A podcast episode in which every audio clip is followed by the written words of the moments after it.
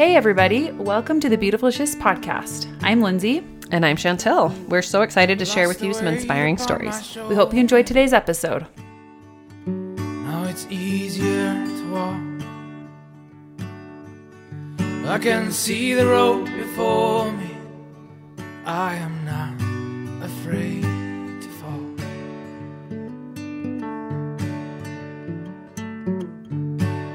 All right. Well, it's been a month since we released our trailer episode. So we wanted to just hop on for a couple minutes and say thanks so much to everyone who's been listening. It's been really fun to hear feedback from friends and family and listeners, and just really cool to get these stories out there that we had recorded and just great stories to share. Yeah. So Yeah, it's so kind of everybody to the ones that have reached out and just supported us. So thank you so much. And um, so, so far, all the episodes that we had released, we recorded back in like June. So I'm glad we got to get those out there and to share their stories with everyone. And it's just been fun to listen back because it's been a little while. And they all have been so inspiring and uplifting in their own way. So again, just thanks for listening. And we really appreciate all the support. Yeah. So uh, if you're enjoying it, it would be really great and it can help us grow if you could do a couple things. Since we're just brand new and we're not influencers or anything, we're just two normal people trying to start a podcast. It would be awesome if you subscribed on the app that you listen to and just take a minute to leave a rating and a review. That helps a ton. And then, even, you know, if there's an episode that you really like or something and you know of a friend or family member that might like it, consider just sharing it with them because I think that can help the podcast grow and just, yeah, kind of help us get the word out there. So, oh, and you can follow us on our social media accounts just to be up to date on the episodes we have coming out. So, Yes, awesome. Yeah. Yep. One of the reasons why we wanted to do this like pre-intro thing was to um, make sure that you would listen to this because Yeah. it's so important. So Jackie is our guest today, and um, she just has an amazing story to share and a foundation that she has started. So Christmas is coming up, and we know that everybody's always looking for ways to help. And she has a foundation called Christmas for Cancer Families. So a couple things. One, she needs still needs a family to be nominated. So they don't have a family they've picked this year. And then two, there are so many different ways that we can help. Um, last year, my daughter and I helped her with um, a remodel that she did for a family that had a little boy with cancer, and it was amazing. I mean, they we kind of gutted the whole house, and the family had started a renovation but didn't wasn't able to finish it just with medical expenses. So people came in with donations of huge sums of money, donated cabinets, and RC Willey I think donated appliances, yeah. and there's just so many ways that people helped and it was just such an amazing experience so we wanted to just give a little shout out to anybody that wants to help Right. And we wanted to make sure people know about the first half of the conversation with her. She talks more about her story with her son, and it's super touching and just really inspiring. And then she kind of goes into the foundation that she organized and everything. And also just hoping that we, this can help spread the word. So we would love it if you even like shared about it on your, you know, with friends or family or whoever might want to get involved because it's a great way to get involved at Christmas when we're all so busy and we all want to give back and help somehow. But sometimes, at least I know for me, it's hard to even know like where do I start? How do I even find something to get involved in? So this is there. I mean, when Chantel says, you know, they nominate a family to do a big remodel, but they also do multiple sub for Santa families as well. So there's lots of different ways you can get involved. i mean if you have money to give if you have a skill or just hands you know and a Right. body that can lift and carry and move and you know demolish whatever connections to any business so there are just so many ways like when we were there there was little tiny kids carrying things around and they were dusting and vacuuming or moving. There're just so many ways you can help and that's what's so that's why i think i love this foundation so much because it's not just money. It's like which is needed to be able Yeah. to do all these things for people but you can also use you know your skills and your um Your time. yeah your time and your connections if you have connections to people that are able to donate things for a home. But like um, lindsay was saying they do more than just the remodel they'll do you know the sub for santa and then also vacations That's right. Yeah. for families because that's really important to families i think when they're going through something hard to just be able to spend time together so Yeah, for sure. i just think yeah we all have something to contribute and Yeah, and we know a lot of people want to help. It's just like how. So so this is a way that you can. So yeah, help us spread the word for Jackie and she's really actually trying to grow this organization as well. So we're just really happy that we have kind of a platform to help her share about Yeah, it. Mm-hmm. because she wants to go beyond just cancer families, but other families that are in need. So Right, yeah. So listen and and you're just going to love her story too. It's Yeah. so uh. I mean it's yeah, there's a lot to it, but she's a really awesome person. So yeah, so listen to her awesome story, and then hopefully you can yeah get on her social media or her Mm-hmm. website. We provide that and and be able to help out this Christmas. So Yep, thanks. thank you. All right, welcome to the Beautiful Shifts podcast. Um, thanks so much for listening. And today we have Jackie Culley here with us. So Chantel is gonna Yes, hi Jackie. Hello. she's gonna introduce We're us. happy to have you here. Yes. Okay, so Jackie works as a full time designer who loves remodels and thrives when placed under pressure. Jackie started her own interior design business in 2012. Jackie has designed and executed many complete home remodel projects. Her current job is with Bear Lake Luxury Rentals and Sturdy Structures Construction Company and is centered around new home construction of luxury homes, but her heart beats faster when someone says the word remodel, and is especially if it has a tight deadline, which my whole house is always a step away from a remodel. Yeah. Maybe I We need to. Yeah. help. Yeah. Jackie loves teaching and has taught group fitness for over 20 years. Jackie opened her own yoga studio in 2016. She is the founder and owner of a nonprofit organization called Christmas for Cancer Families, where her and her friends and family and many volunteers provide not only Christmas, but vacations and home makeovers for families struggling with the effects of cancer. Jackie's a wife of 32 years to her high school sweetheart and the mother to three incredible children. Jackie has a delightful son in law and the cutest grandson in the world. So, welcome, Jackie. Yeah. Thank you for We're having me. Yeah, we're happy to have you. Um, so did you want to share how we know each other, or I can share either so way? I met Chantel officially uh, at a home makeover that we were doing. Uh, we did a complete home makeover for the Miller family last year, and Chantel and her two kids showed up to help. And I actually had met her many times before in my group fitness class, but Oh, because cool. yes, I loved her. yeah, my weight, class. yeah. my eyesight is so bad that I don't actually see the people in my class. But um, and then I officially got to talk to her and get to know her a little bit better when she was there volunteering to help us with that remodel. yeah, and it was an awesome. I mean, it was a huge undertaking. I think that was more than you'd done before in the past. Oh, this was like a, a makeover and an addition Yes. to the home, but it turned out amazing and it was really fun to be a part of it. My daughter loved being able to help with that. So, um, yeah, That's really cool. Yeah, and I've always liked Jas- Jackie's classes, and and then I, you mentioned it one day in class that that's what you did, and so Yeah. then I talked to you and got your information and came and helped with that house. So glad you did. yeah, because now it's Oh, been great so to get cool. to know. I'm excited to hear more about that too. So Yeah, really cool. awesome. So, um, Jackie, is there like a fun fact you could share with us to kind of help us get to know you better? Well, um, one thing that I think that is not typical of most 50 year old women is the fact that I love to ride motorcycles. Um, I did Yeah. not grow up riding motorcycles, but probably four or five years ago, I started riding. I actually um, decided to purchase my husband a motorcycle for as a surprise for Father's Day. And so I rode on the back of his bike for a year, and then he would be at work too often when I wanted to ride. And so I just decided that I needed my own bike, and I ended up just being a natural at it. And it's kind of funny because um, one of the things that my daughter used to tell me was that she never felt safe as a kid. Oh. And and then recently for my job we did some personality surveys for it's called Culture Index.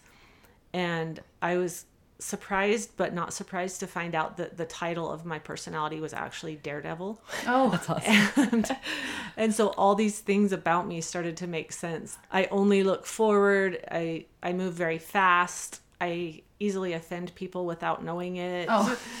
Your children typically don't feel safe with you. oh, So it all start it's all started to make sense. you're a daredevil at heart. Yes. Well, that a motorcycle and everything that sounds perfect then. So yeah.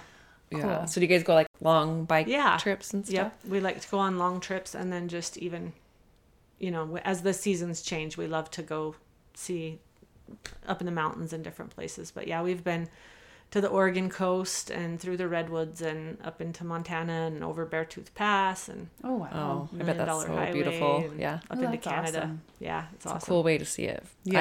I've not ridden a lot of motorcycles. I haven't either. It's But a blast. My grandpa growing up though had one.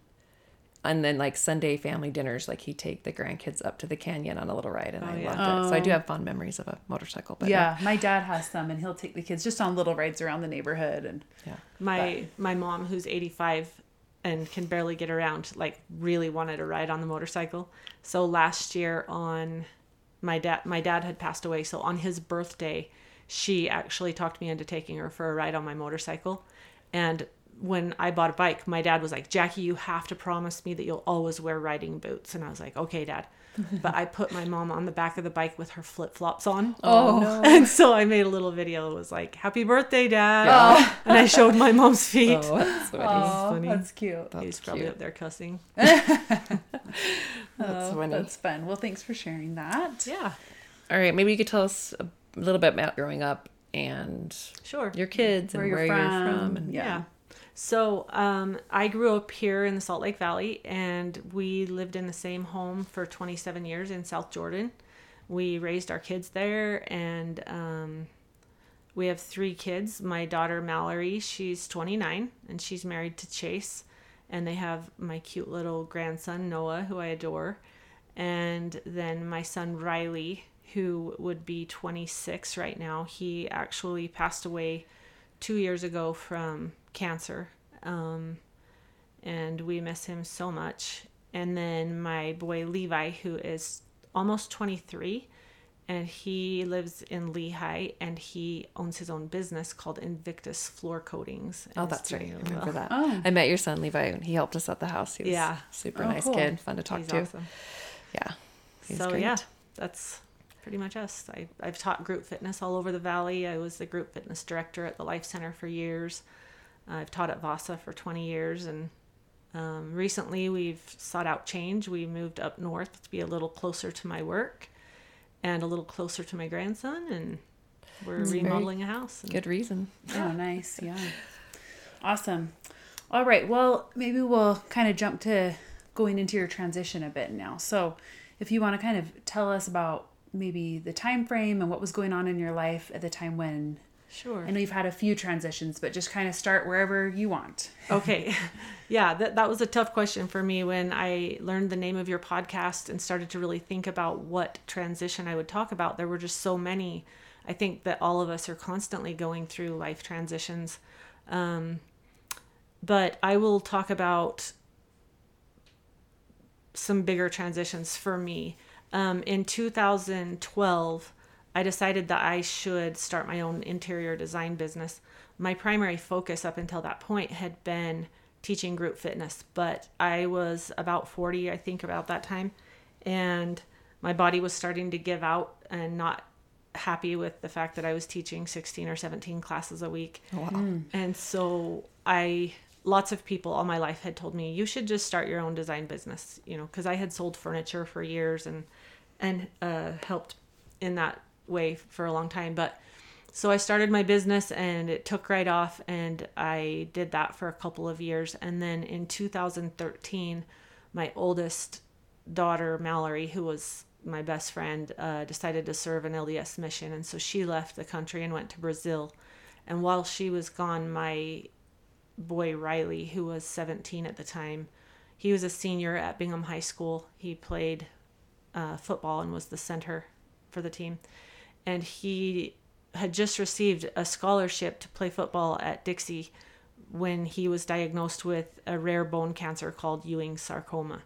And so um, I finished up the big design jobs that I had going, and then I basically had to stop teaching and stop working because we spent essentially a full year up at Primary Children's Hospital with him. Um, my husband had to be at work to provide and to to make sure we had the insurance. But um, Riley's treatments involved five nights at a time up at primaries and then a few nights home and then a couple nights there.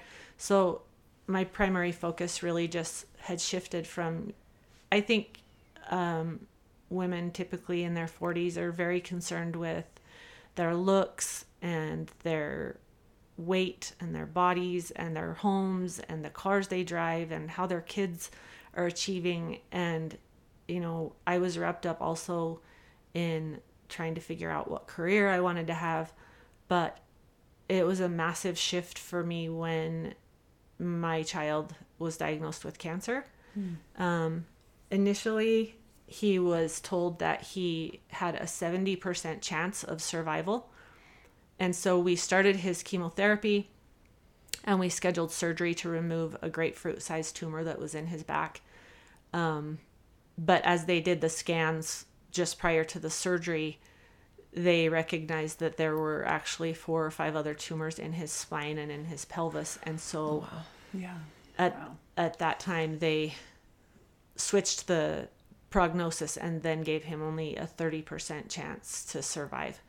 And so um, he is an amazing kid. He was six foot two and about 250 pounds when he started treatment.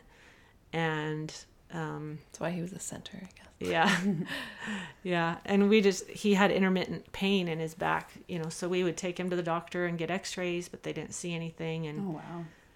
we'd take him to the chiropractor and massages and things, but you just, you, you couldn't see the lump or anything.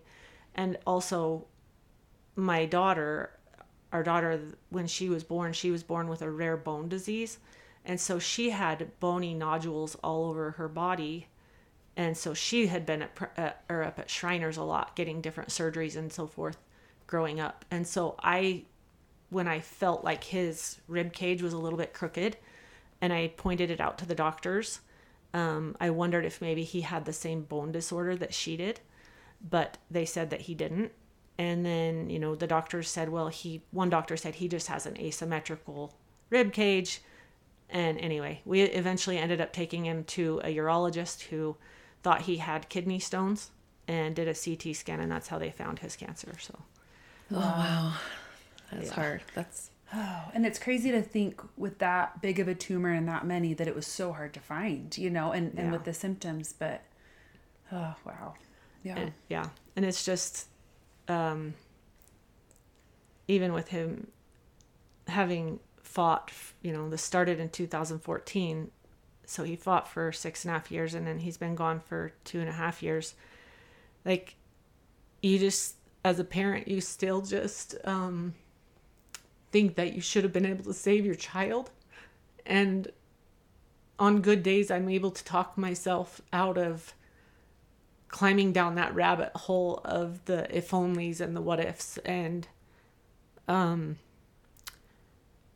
as parents you know we we all just do the best that we can in life. And and you know it's surprising when your child gets diagnosed with cancer um how many people come up and and think that they have the cure or the solution. You know they they tell you that your child should be on this sugar-free diet or that your child should be taking this supplement or that.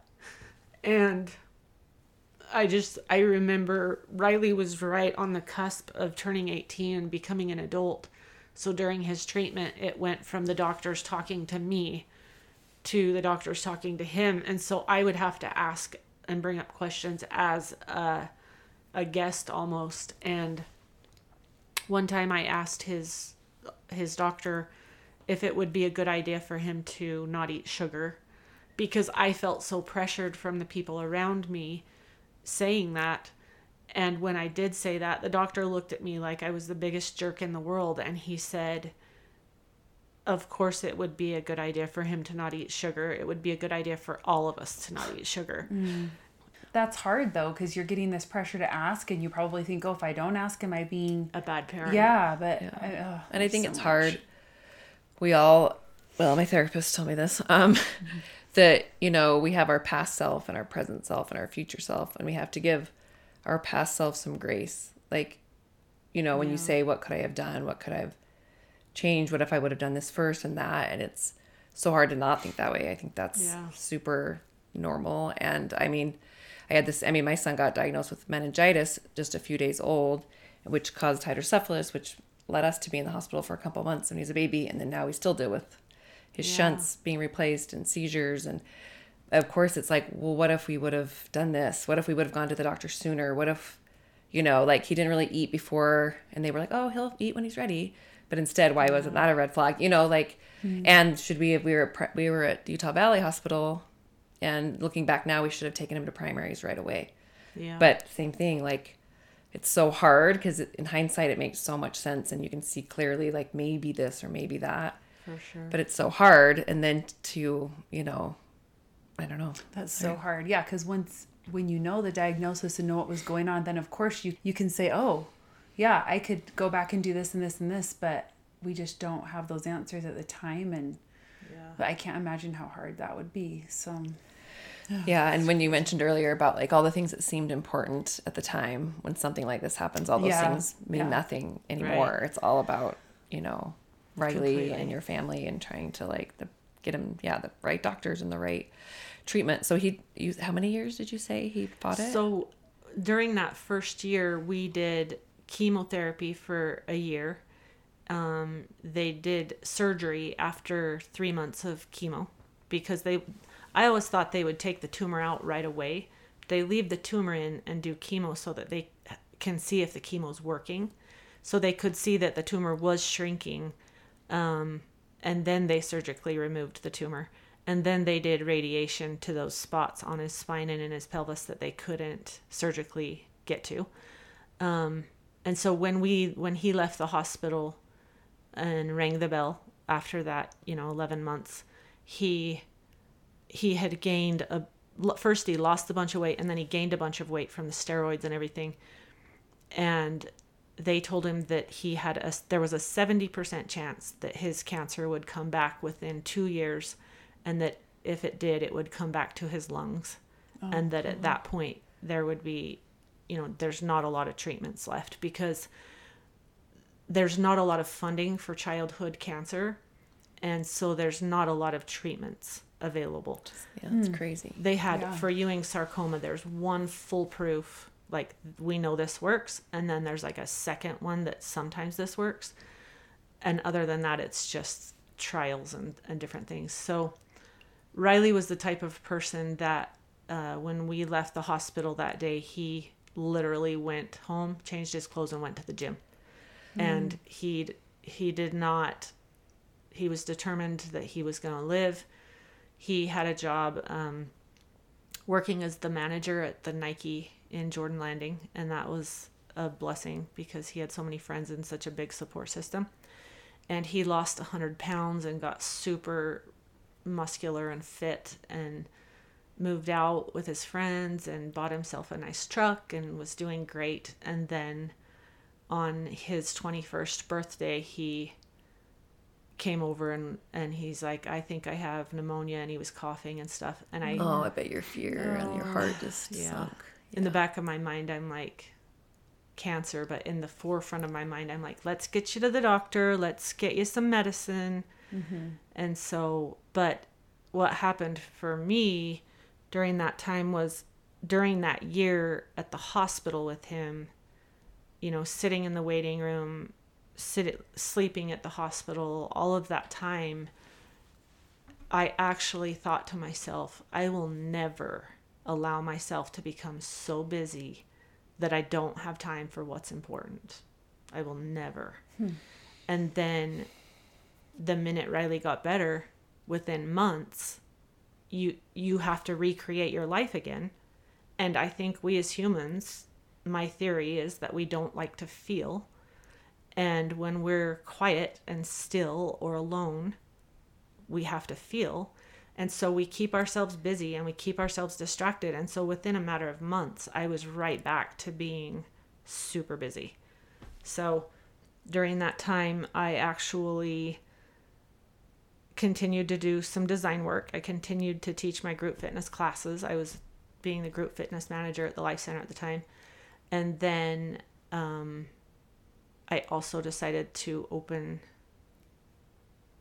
a yoga studio. And so I started thinking about that. Um, on Riley's 21st birthday, we took him to the doctor and and sure enough the the cancer had come back to his lungs just like they said it would. and um, that was in 2017. And so during this, again, I quit everything and devoted my time. He moved back home.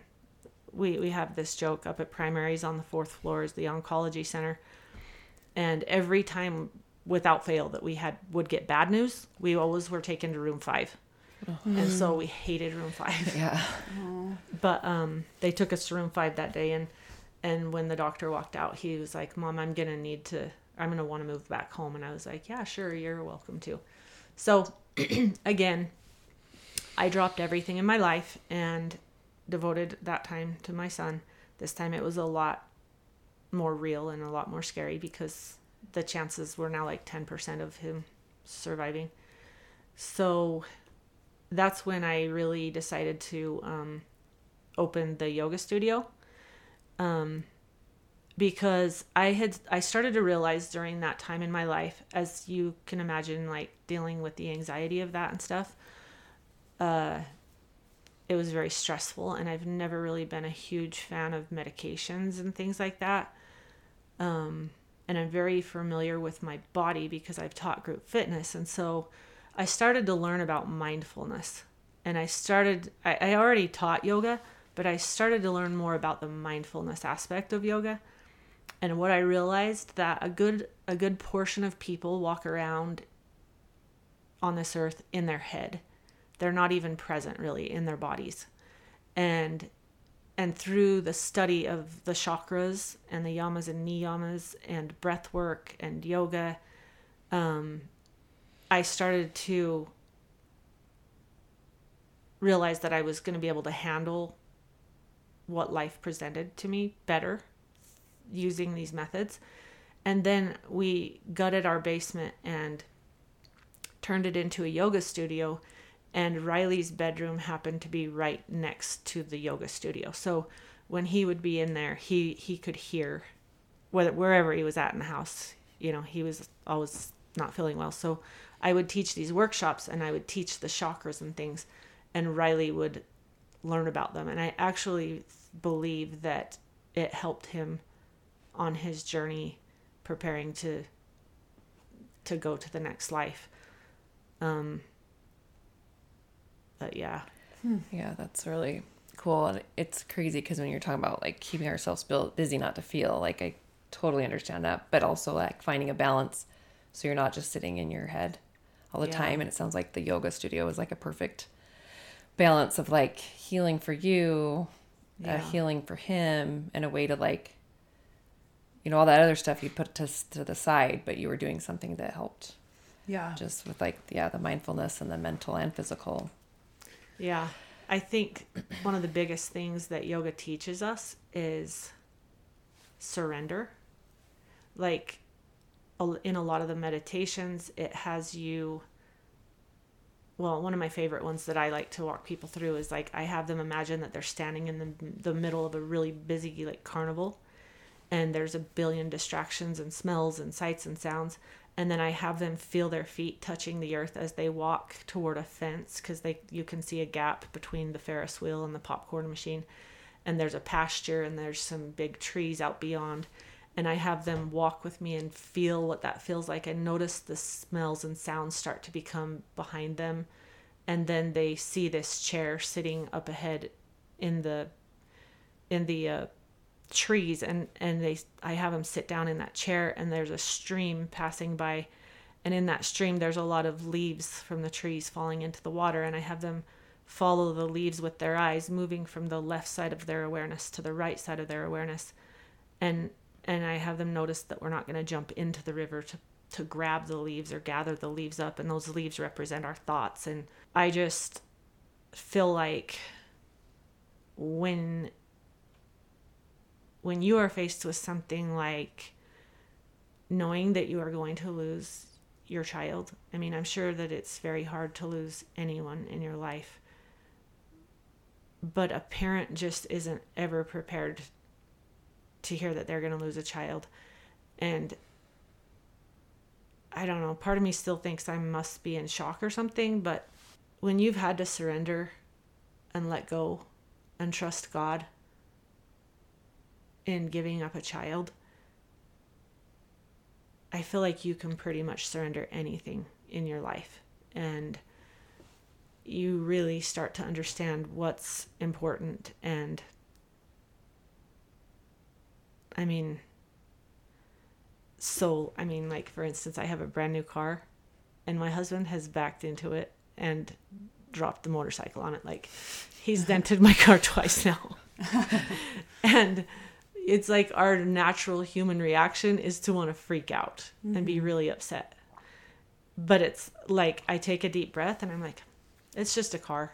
And I walk in the house. Like, and all the time I'll tell people, like, my, my new motorcycle, I actually bought it on Riley's birthday last year as a gift to myself from him. Oh, cool. And um, I always offer to let people ride it, and they're like, "I'm not riding your motorcycle. I can't afford to replace that." I'm like, "It's just a motorcycle. Like anything I offer to somebody, I I I've already decided in my mind that I'm going to be okay without it. And the only thing I think that I haven't prepared myself to let go of is this diamond necklace. And it's because Riley gave me this diamond necklace right before he passed away. And I think if I lost this, I would have a really big struggle. But anyway, Yeah. Yeah, but it holds, lots of, Surrender is- it holds a lot of meaning Yeah, compared to sure. you know a car. I mean, the motorcycle does a little bit because Yeah. he got it on his birthday, but I think that as we talk about shifting life shifts, I think it's one of the most important things we have to do is learn that the technique of surrender. And there's actually a really great book. I don't remember the author's name, but it's called Letting Go. And I've listened to it multiple times. And um, it, it's a really great tool in assisting with learning to let go and to move through life with Yeah. yeah, I just one of our guests mentioned um, "Man's Search for Meaning" by Viktor Frankl. Oh, right. And I just, um, it's weird. I don't know why I've never read it because I've read so many Holocaust survivor books. I don't know how I missed this one. But it's a lot about that. Like, mainly surrendering control, that we just don't have the control. And the only thing we have control over is how we react and, you know, and what we do with our emotions or what we do with the situation. We can't control the situation. right. And it's been super helpful to me. That's for a sure. good book. Yeah. Riley actually read that book while Oh, he he, was sick. oh, wow. Yeah, I feel like it's a book everybody should read. It's I don't know how I missed it mm. I need to read it. because I'm I a know. yeah a big reader, but Yeah, I know. Well, yeah, I've heard this story, but I need to actually Yeah. read it, listen to it, read it. but the other one you said was letting go. Yeah. I think I've heard of that one too. So we'll have to look that Yeah. up and we can And put it on the notes. of the Along with show. Man's Search for Meaning, like Yeah. you mentioned, there's also one called The Choice and The Hiding Place. Oh, They're the hiding kind of- place. I have read the hiding place, and it was same kind of the same Yeah. Yeah. back during the Holocaust. So That's so cool. This makes me want to get into yoga more. I know, Honestly, I'm like, I've kind of been one of those people where I'm like, ah, it's just not for me. I need like my heart rate up, and I need to like burn, and I need to feel it. That's But what I- I, That's how I was. But I too. feel like it might, yeah. I've done some hot yoga, but I feel like it's different because different. I'm not getting those mindfulness strategies in hot yoga. I like it because it pushes you Mm-hmm. and I feel like it helps my flexibility and stuff, but I really love just what you're saying. I'm like, I want to take a yoga class from you. I know. you sound amazing. it's So- funny because I teach group fitness and I'm like daredevil. You know, I'm And she's Type super A. strong. Right. Like, I was like, oh, look at my weights compared to hers. Well, it's okay. She's the instructor. She's supposed to be stronger. Right, I know. yeah. I mean, that's just kind of my reputation at the gym. Mm-hmm. And so when people know that I learn that I teach yoga, I, I'm sure in their mind they're like, you know what? That doesn't, yeah. How, how's this? What's this class going to be like? Yeah. And in the beginning, that's how I taught yoga was like three push-ups in between every chaturanga and down dog. Yeah. You know. Mm-hmm. But now it's more of a restorative, and really, I mm. say yoga, and you don't break a sweat. Like you could do the whole class just laying on your back if you wanted. And I feel like, I feel like one of the gifts that I was given during the time that Riley died was and it- sounds probably hokey, but when I step onto my yoga mat, it's almost like this magical portal. I feel like my crown chakra opens and I feel like inspiration just pours in through the crown of my head. I feel like I become connected to the earth and I start to realize the value of breath. And I have the class do exercises where we draw the breath in and as we circle our hips and and you know move our body in circular motions i encourage them to create space inside their bodies to for their spirits to be big. Because i think we snuff out our spirits and we start to function solely from our heads and we forget that there's actually a person inside of us. You know especially moms it's like we our whole lives are centered around our children and what vacation does do my kids want to go on and what do my kids want to eat and what's their favorite ice cream and what's their favorite color and then i bet if i asked you you know what's your favorite candy you could tell me all of your kids favorite candy but you probably have no idea what yours is Right. and so as I was doing this, I was doing this. Uh, I made my family go to Disneyland because I hate Disneyland. but I was like, listen, guys. And actually, my youngest boy Levi was on his mission to Honduras, serving for the LDS Church, and Riley was super sick, and um, Mallory, my daughter, had just told us she was pregnant. And so I invited them all to go to Disneyland for Christmas. And I said, But I'm inviting my inner child, and she's going to determine what we're doing on this trip. Yeah. Awesome. so, um, and then when we got there, one of my one of my predetermined goals was to go in and choose a set of Minnie Mouse ears. Hmm. And I'm I can make decisions all day for other people, like million dollar houses. I not a problem. But you ask me to choose what color mini ears I want for myself, difficult. and I need someone else's opinion. Yeah. And it's like, so so it was funny because I was like, I'm gonna go ride the teacups. Who wants to come? And Riley, my big 21 year old at the time with a big long beard and a bald head, rode the teacups with me. And then we were gonna go get my ears. Well, my husband in the meantime went and bought me a set of mini ears. And thought he would be all cute and surprise him, me with them. And so he handed me this sack, and I'm like, "What is this?" And he goes, "I got you some mini ears." And I was like, no, I can't look at these. I don't want to know what's in here because they'll. I don't want it to influence the mini ears I'm going to choose for myself. You need to choose them yourself. Yeah. yeah. it was so dumb, That's the point of the inner child, right? but I like that. it was a good exercise because it made me realize how I really didn't. It sounds so dumb, but I really didn't realize there was someone inside of me, mm. and I didn't take care of her at It's all. super easy as a mother to do that. Yeah. Your whole focus is your kids and they're every, they're everything. So Yeah. you just mm-hmm. don't even yeah, it's your needs to go on the and your wants and needs for sure. And you know, we we don't really want it any. I mean, we want to serve our kids, and they're so important. But I think that's such a important thing to remember is Yeah. And now I've taught my kids all this, my especially my boys. My daughter was moved out, but my younger boy Levi, I would send him my chakra workshop lessons while he was on his mission. and he loved them. He studied them. He still loves it and he loves yoga.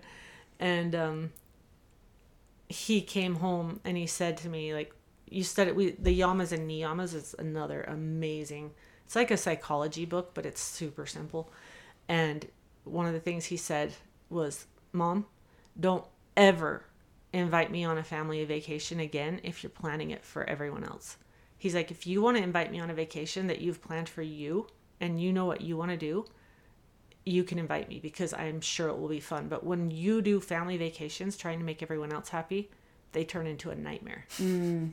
because you're trying to fit in everyone's it's wants and needs. impossible, Yeah, it's so hard. That's a mm-hmm. good point.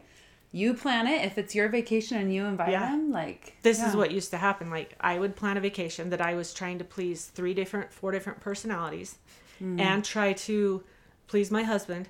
And by the end of the first day, I was a complete basket case. No one was having a good time. And so then I would go get drunk and pass out.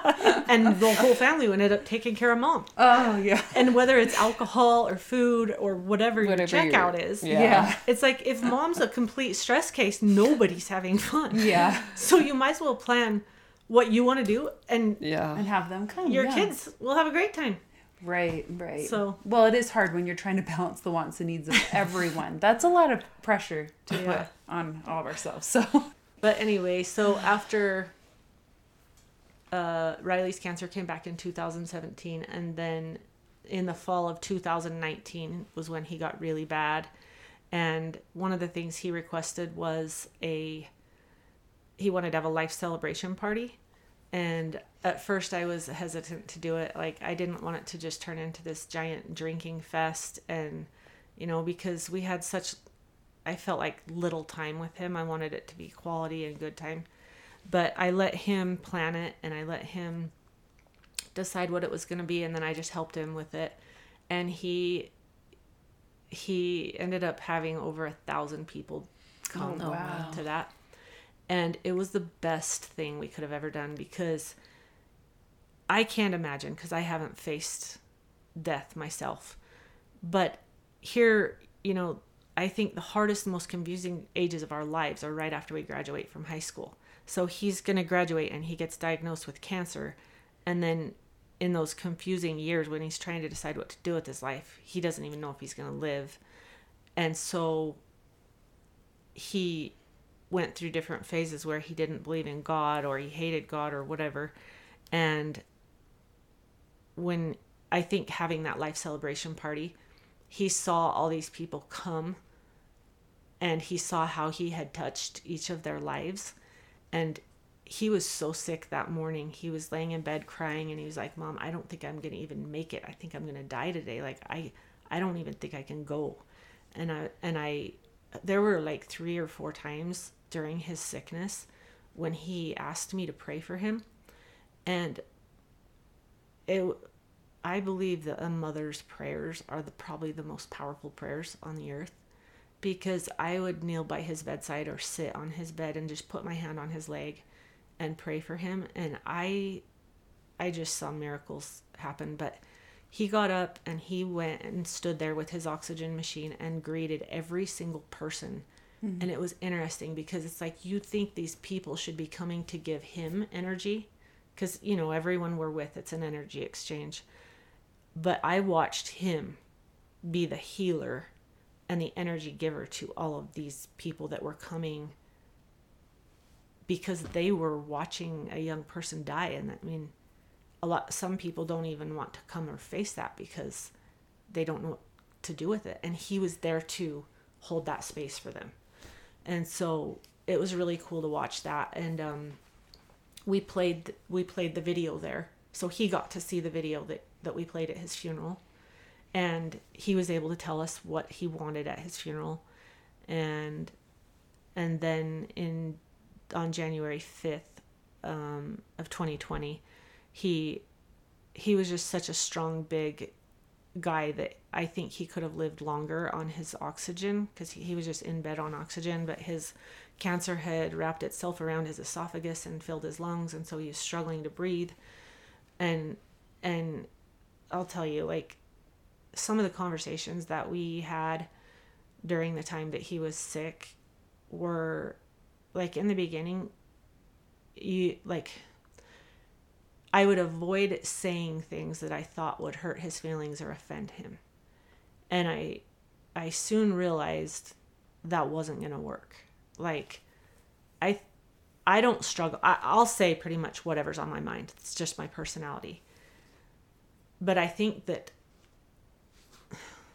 I think that a person who holds back information or holds back saying things because they don't want to hurt someone's feelings would really struggle being a parent to a child with cancer because like for instance he had done every treatment every trial every he had suffered and suffered and suffered.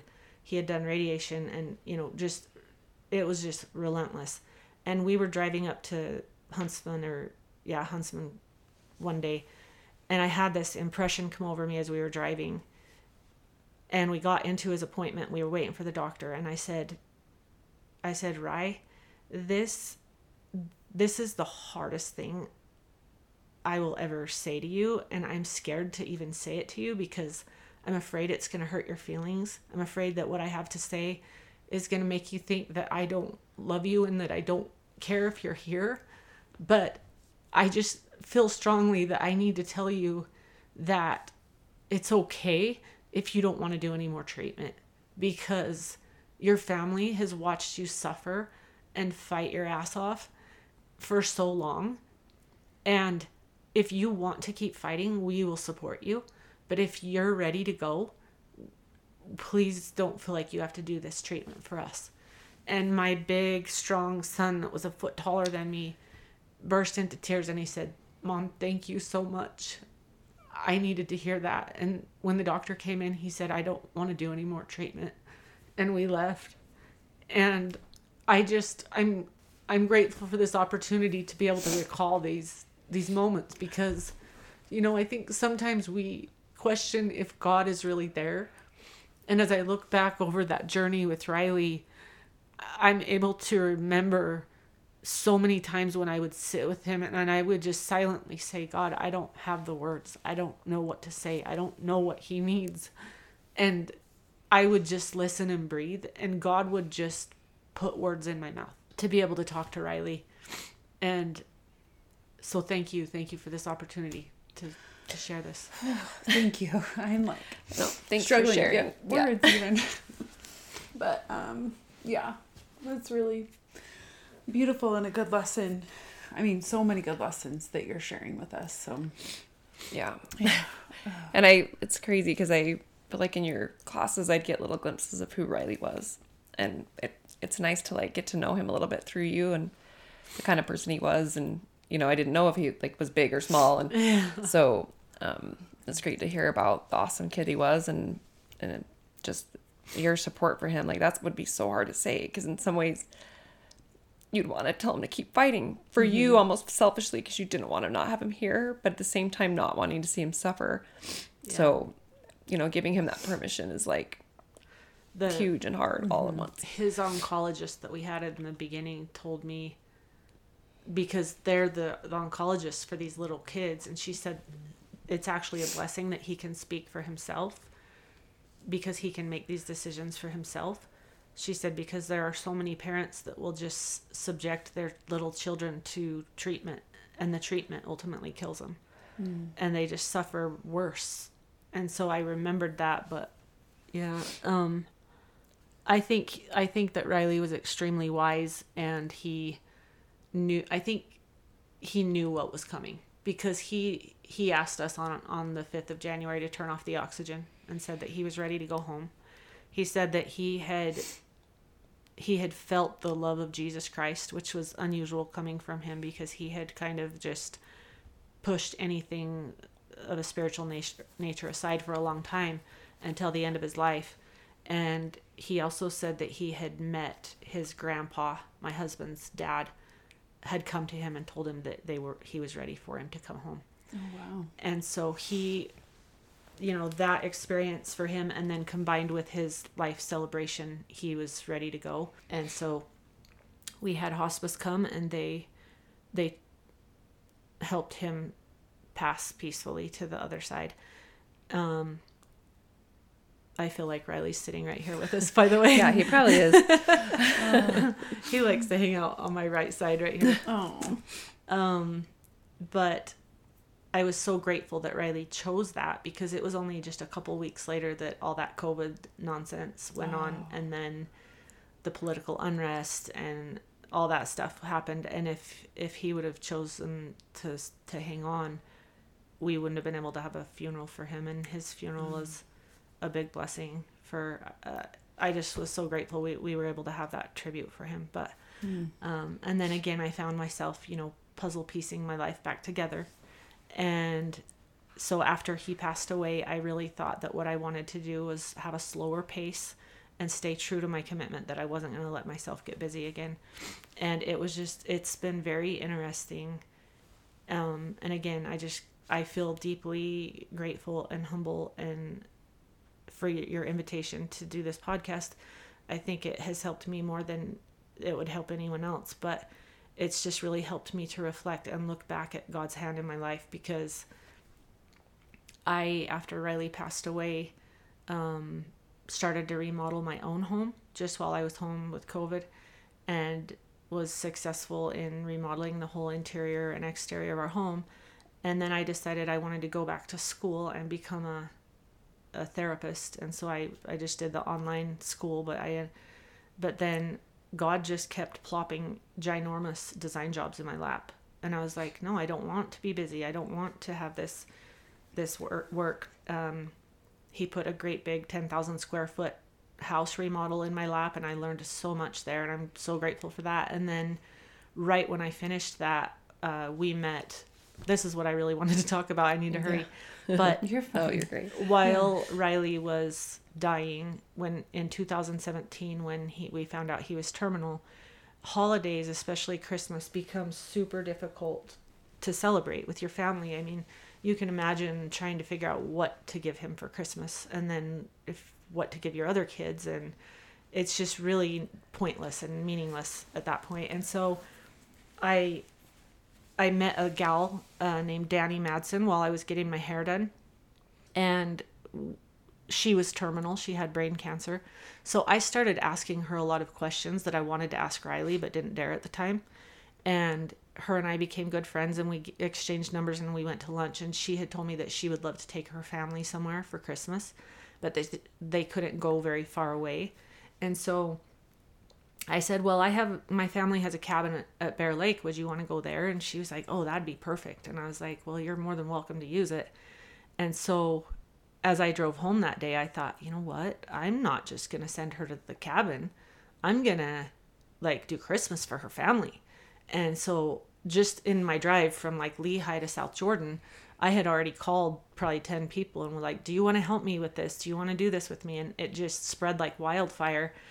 And so we put together Christmas for all of her family members. We had stockings and we decorated a tree. We filled the fridge with food. We put games under the tree for the family and got gift certificates for meals and different things.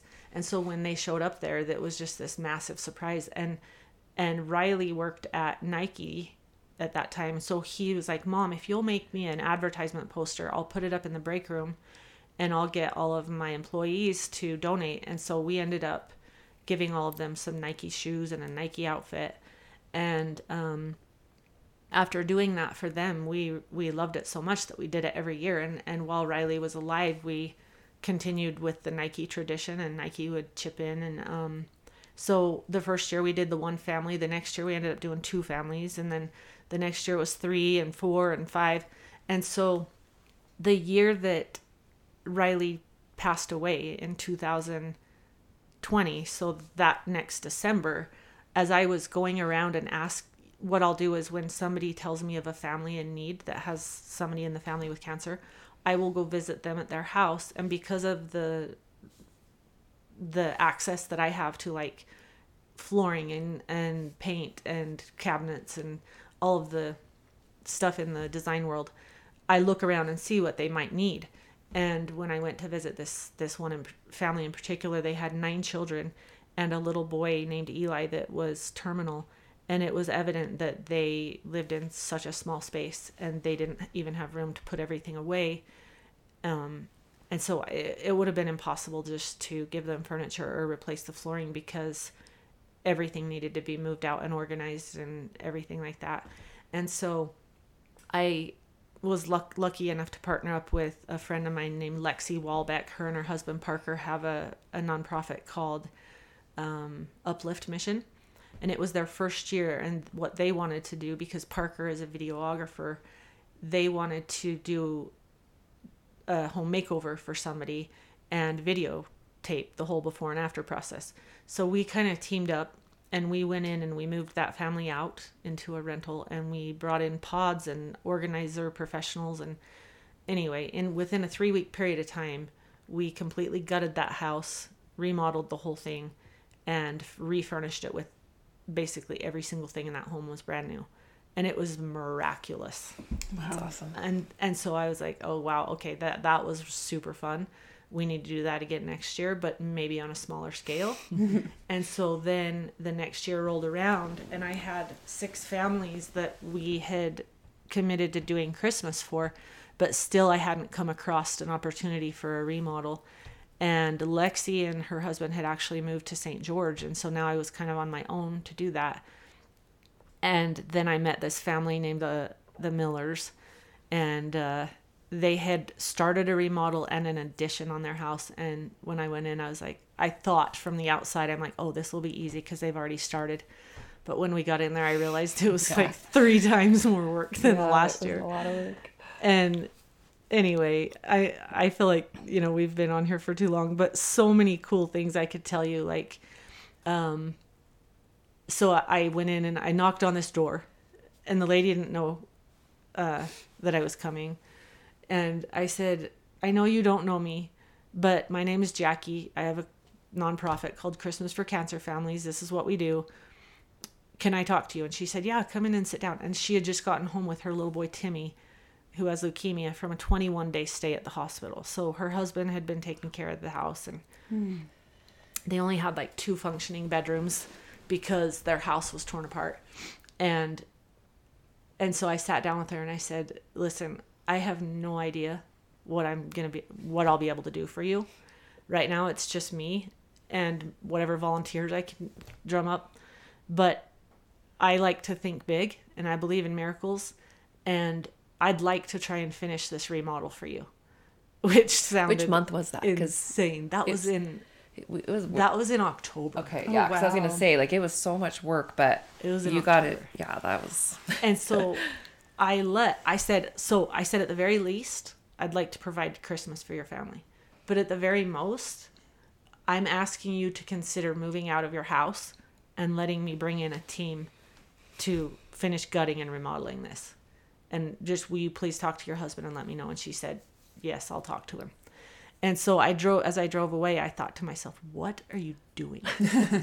you, I was like, "Jackie, you don't have to do this. Like you you can take care of yourself. Like your family, you could have a Christmas party for your family. You could maybe even buy them presents." and I was like, "I can't. I can't have the resources, the know-how and the capability to change someone's life and not do it. I can't." And so then I called Lexi and I was like, "Hey Lexi, have you thought about whether or not you want to help this year?" And she's like, "Actually, the the the family we had planned to help it fell through, and we do want to help you this year." And she was pregnant and in St. George. And then um, Dan Paniagua, who had helped us the year before, I talked to him and he wanted to be involved. And so, and it's crazy too because I went to lunch with a friend that day who's highly organized, very detail, you know, and and she was like, "Well, what's your protocol? What's your I don't even know what to call these. Like, the, what's the detail, the process? She's like, you don't have any processes. Your website doesn't make any sense. And I was like, I'm just looking at her like, oh, I don't know how to do that stuff. and I drove home in tears. And then I got a text and I look at it and it was this lady named Jill Duncan. And she's like, hey, would you mind if, if I turn your Christmas for Cancer Families into a URL so I can have all the people in my dental office donate? And I was like, like, "Go okay, for it." God, I get it. I get it. That's why we do this. And then I drove to Bear Lake that night, or to Logan to tend my grandson. And I got a call from a lady named Leslie, Leslie Woodmansey. And she said, I drove past the Miller's house today. I live by them. And I stopped and asked them if, if my company could help them finish their remodel because we like to donate to a charity Oh, for, wow. for Christmas. And she told me that you had already stopped yesterday and, and uh, she gave me your number. And I was like, okay, great. What do you do? What do you want to do? And she's like, well, the, the thing is, is we all just want to donate money, but we don't have time. And I said, well, that's fantastic. Because we need because I have m- time. I don't have money. Yeah. And so I, I told her that Lexi and Parker were donating 50,000. So they matched that 50,000. So we now had a budget of $100,000.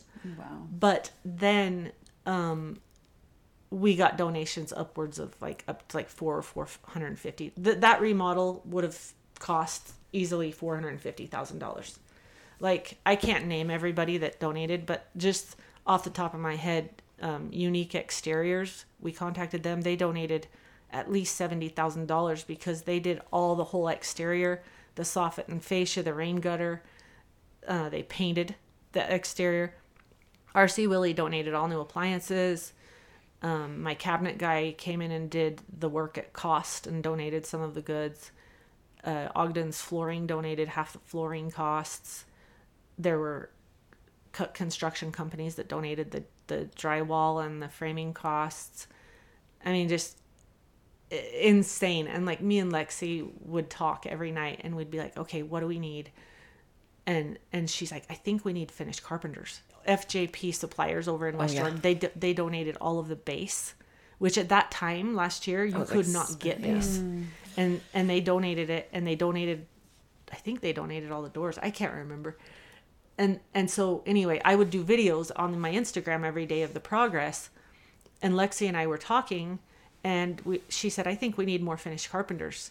Because we were on this super tight deadline. We were trying to get this done before Christmas, and I don't think we ended up doing it in 47 days. So we didn't finish till like January 8th or something, but um I was like, yeah, let me think on that. We do need more finished carpenters. And just then, I'm not even kidding you, my phone text dinged. And so I looked at my phone and it, and I didn't look at who the text was from, but this the first line of the text read, "Do you do you need finished carpenters?" Oh, oh. And I was like, what? So I look at it and it says Scott Livingston, which is one of the contractors I work for at Bear Lake. And I opened up my text and I said, Did you bug my phone? Are you under my bed? Like, where How did you are know? you? And I said, How did you know we needed finished carpenters? And he goes, Well, I watched your video on Instagram and I saw a stack of doors. Do you need them hung? And I was like, Yes. And so, like, he brought a whole bunch of guys um, to the house and spent all of Christmas Eve. He came back, and I didn't even learn this until about a month ago. He told me that he went back all by himself the day after Christmas Wow. and finished doing some stuff that I don't I just didn't realize that it hadn't been done. And he said that um, he had never met Riley, but he just told me this that he said when I spent that day there at that house by myself, he said I wasn't there by myself. And after getting to know your husband and your boy Levi, I'm positive that it was Riley there that day with me. And I was like, oh, You're I'm oh, sure, yeah, he's there. Sure it was. So I didn't realize that's really cool that he was part of this kind of wh- how it started. So Riley was part of it, got to be part of it first. Yeah. And then you continued after he passed. And then I can just say, like, when we would go and help, like, it was awesome. I mean, so many people were there. There were people that had no skills like me. I'm like, I have two hands, so tell me what to do. I mean, what's funny is my daughter and her boyfriend came, and we were like, wow, that was some of the most like physical labor we have done because we were breaking up tile and like putting in buckets and then taking the buckets outside and dumping them in the um, big dumpster and like but then there there'd be little kids there just carrying whatever they could carry and it was just like a such a good feeling like people coming together to help this family that none of us knew like we didn't know them. We just knew we wanted to help them. And then you know and then when we helped when it was closer to being finished it just turned out so beautiful. And it was such a like welcoming like and i think there was detail to each child and what they might want in their bedroom or their home. And it wasn't you know it was just It, it was it's awesome. Amazing. it turned out That's a amazing. cool and just yeah all those people that came together because it was a huge addition and a huge it was pretty much remodeling every single thing Yeah. plus the addition We gutted the existing, the original part of the home, which it was built. Yeah brand new bathroom brand new kitchen brand new yeah And then they had they had tried to add on in the to the back of it and, and above it, which had never gone past the concrete walls. And so it was basically, I mean, we had the we had the frame, yeah the main structure but you pretty shell, much did the whole but yeah yeah. we we did all the rest. I mean, an HVAC company came in and donated all the HVAC. It was that's amazing it was insane. Yeah, I would say, yeah, if anyone listening that wants a cool project, I don't know. Do you know mm-hmm. your family yet this year? We don't, and so Okay. that that's the. It seems crazy to some people, and I know that a lot of people that have nonprofits, you know, they have nomination processes and they have all these, you know, very particular processes like Make a Wish, and it's awesome. But I, my, I just don't work like that. Like I just kneel down and pray, and I ask God to please place people in my path that need the help. And sometimes it doesn't happen until the last minute. And like it's so cool to be me because it's like everyone's like, How do you do all this? Aren't you stressed out? And I'm like, No, this is a blast. And you're like, and everything just kind of kind of comes together with the last one. I mean, Yeah, because like what will happen is I'll start out with two or three families, and I'll start out with a handful of volunteers, but then as we get closer to Christmas, somebody will call me and say, "My family wants to do a sub for Santa for Christmas. Do you know of one?" And I'll say, "I don't, but give me a day or two. Without a doubt, somebody will call me and say, "I have a family that needs help for Christmas," and so then I connect those two, and then it just goes back and forth like this.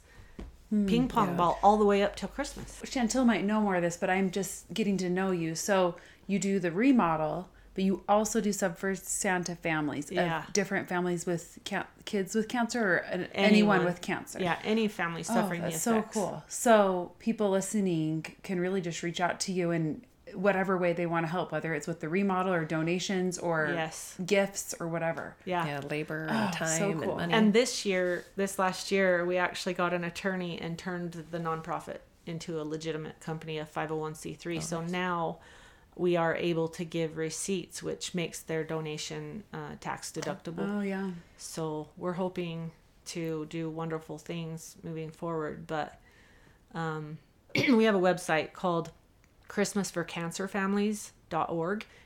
If you go to that website, um, there's a place where you can click get involved or how to get involved and then you can click on i want to donate or i want to volunteer or i want to nominate a family and we just have to look over the nominations that we get. And if you know of a family please reach out to us and let us know if, if you know of a family that needs and it you know some some years we may not have a whole home makeover. It might just be like a cosmetic makeover or it might be we've done new furniture before we've done a new roof before we've done a microwave and a cabinet before.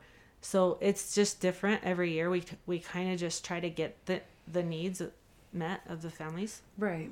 Yeah, that's awesome. I still remember last year, like she'd be teaching a class and her phone would ring, and you'd be like, "Hold on, I have to get this. This is for the house," you know, because they're oh the contractor's there. Okay, wait a minute, I'll be there. You know, you're like teaching a class, Yeah. but knowing like you're like, okay, gotta do this and that. It was just awesome. It was just Wow. a it's a fun. cool thing to be a part of. It was really.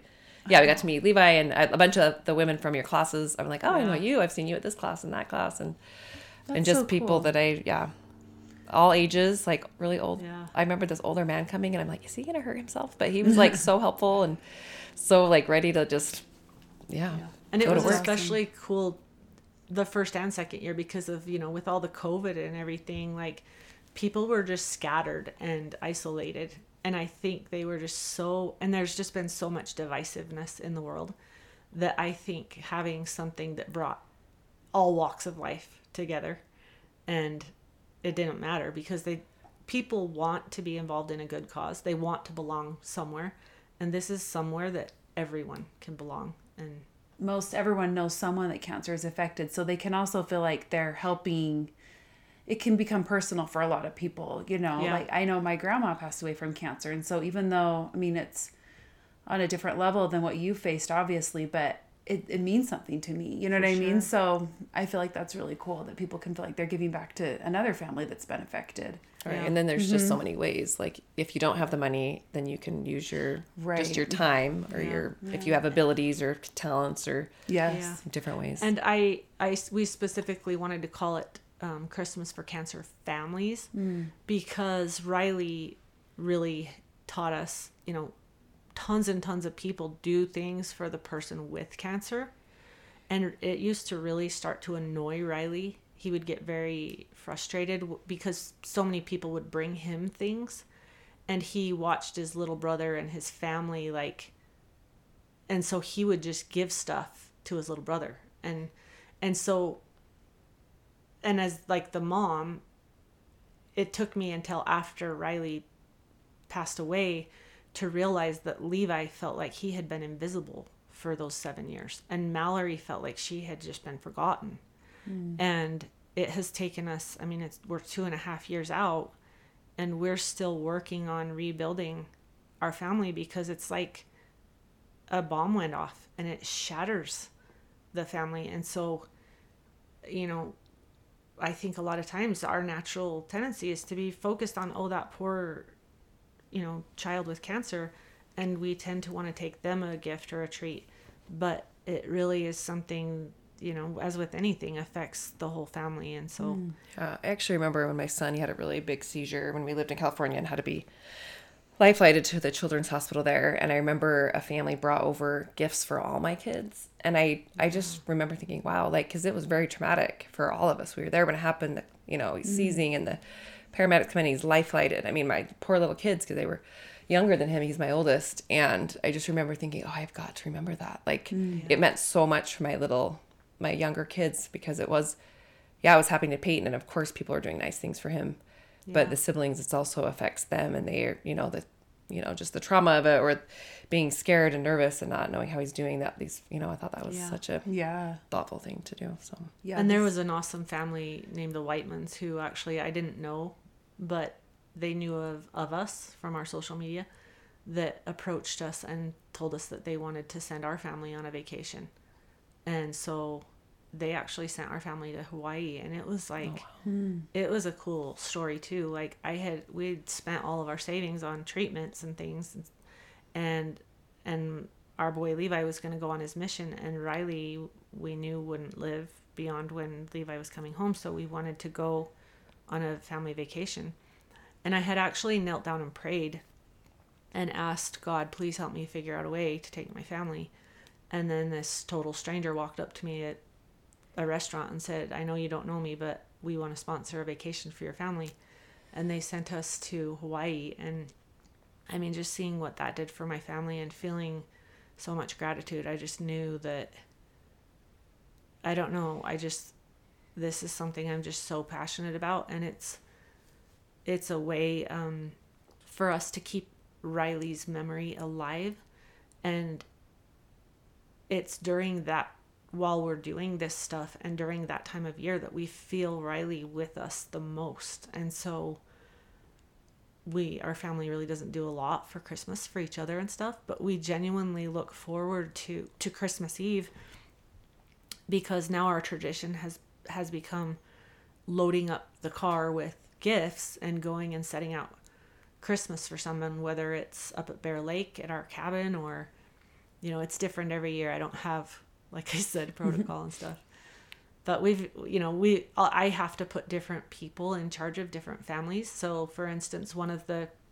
families that was delivering christmas last year the husband dressed up like santa and they took the christmas in and and delivered it as if it were santa and mrs claus. Oh, that's awesome. and then another family i let them choose what they want to do and they left it on the doorbell and rang and and so each each uh, family is done differently and uniquely and and we encourage people to be as involved as much or as little as as they want to be.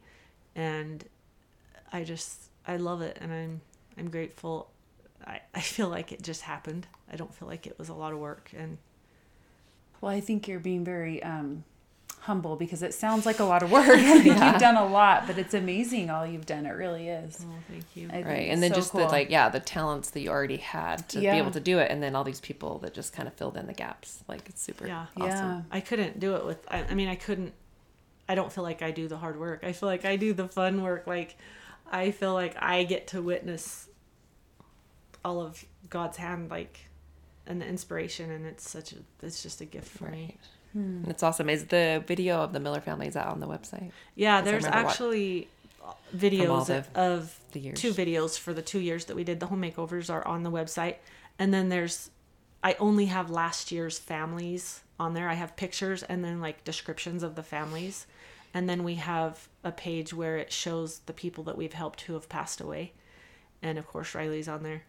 Um, and I do my very best to keep that website updated. And I want to go back and get all of the families on there because I think we've helped around 50 families now. That's awesome. And so I want all of them on there. But unfortunately, I hired a guy to do my website this year and he he did a really great job of getting all of last year's stuff on there. But yeah, we've got a little bit of work to do. Yeah, no, that's awesome. Yeah, that was a cool video. Yeah, that's so good. For sure. Awesome.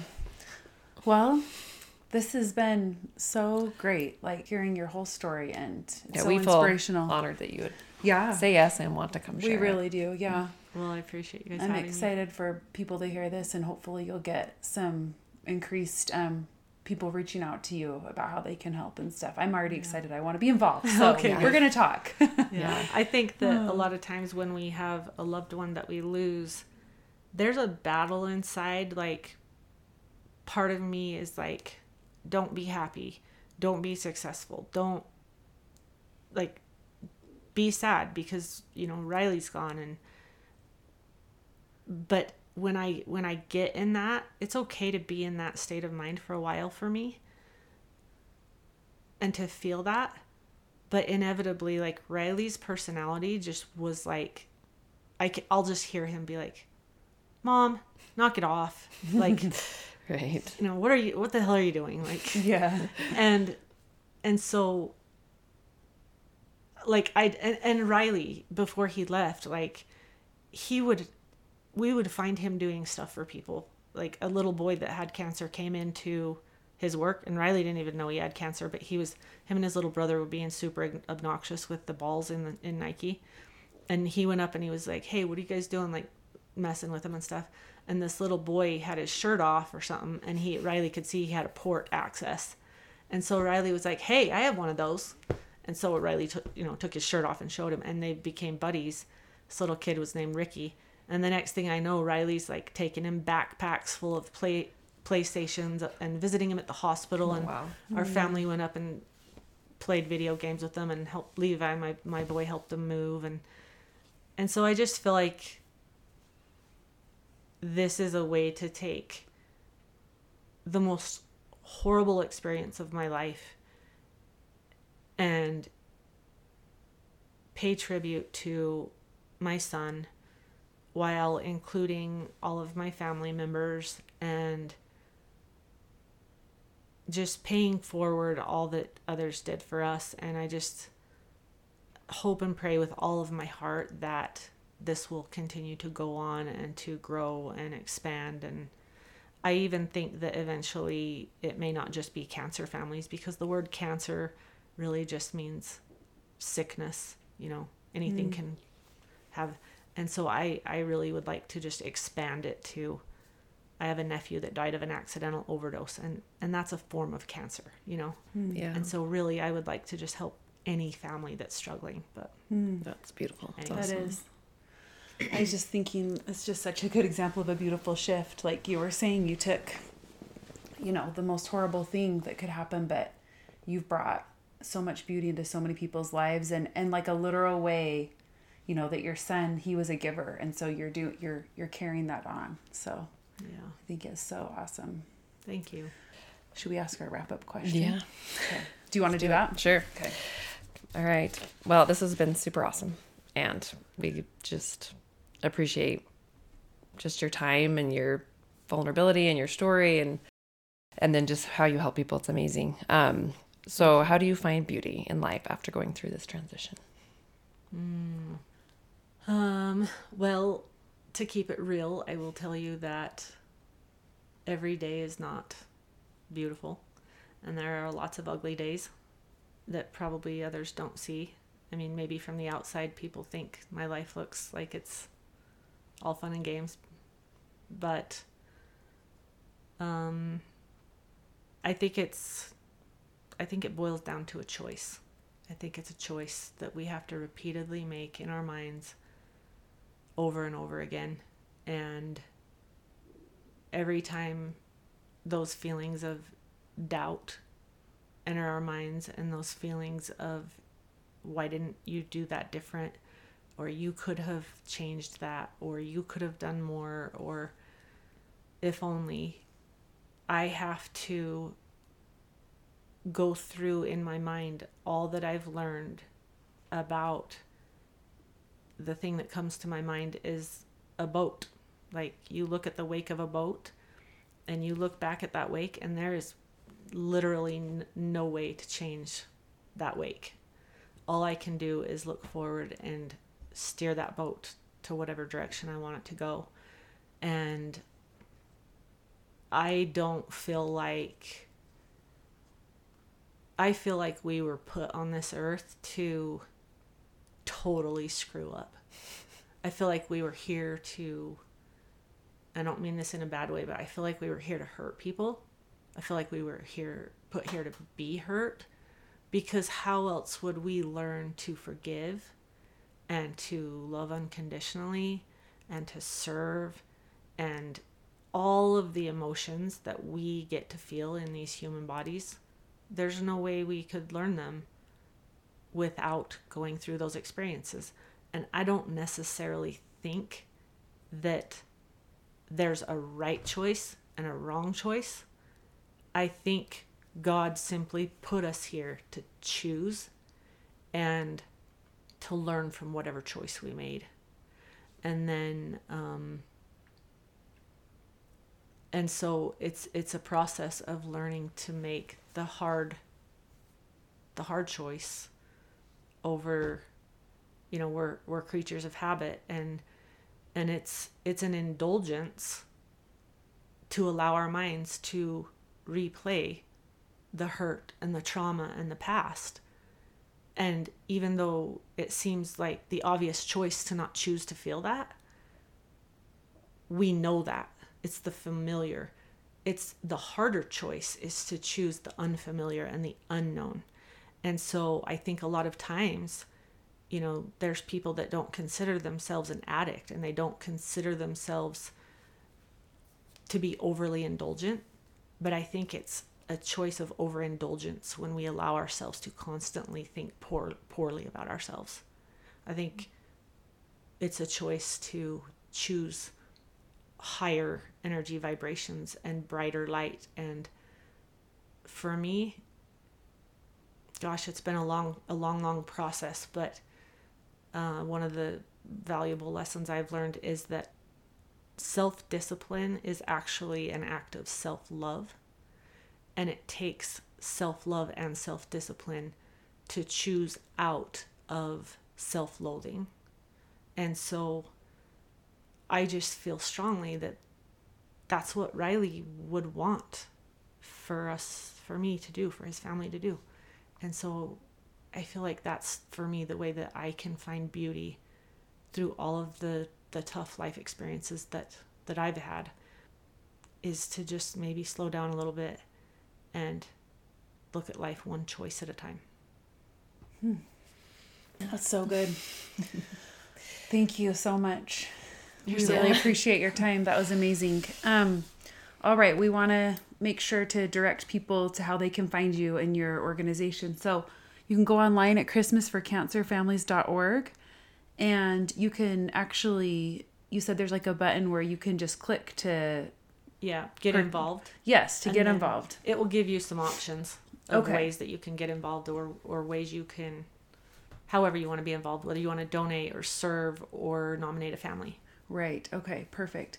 And then for those, I know sometimes when I'm listening to podcasts, I'm driving or doing whatever, so I might not have time to jot it down. So if it's easier, you can go to our Instagram page or our Facebook page, and we will link directly to Jackie's episode, which will have her um, link to her Instagram account and also her Instagram account for um, Christmas for Cancer Families. They're on Instagram or on Facebook. We'll do the same. We'll link to her Facebook and directly to the website, so you can find her there and yeah we hope yeah. we hope you get yeah. some yeah yeah we hope this will Thanks, yeah guys. help spread the word and yeah. help you with your amazing work so. You guys are doing a wonderful thing so thank you for having me. Oh thanks. Yeah it's been fun. Lots of awesome really people fun. in this world for sure. i know i'm so grateful we got to talk to you. Thank you. Okay.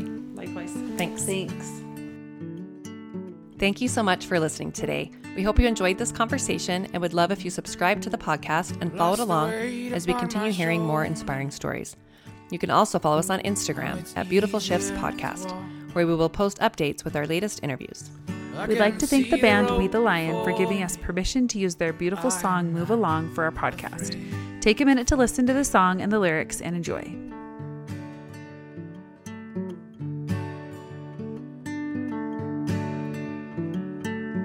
I find a way to know myself. All my thoughts are mine again and begin to understand where to go.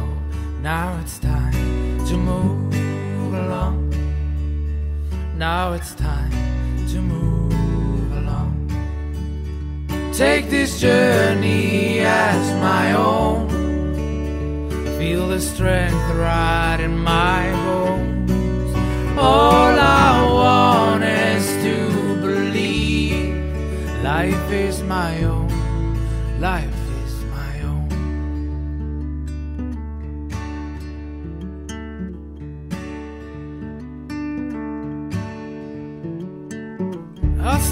again, my mind is free now.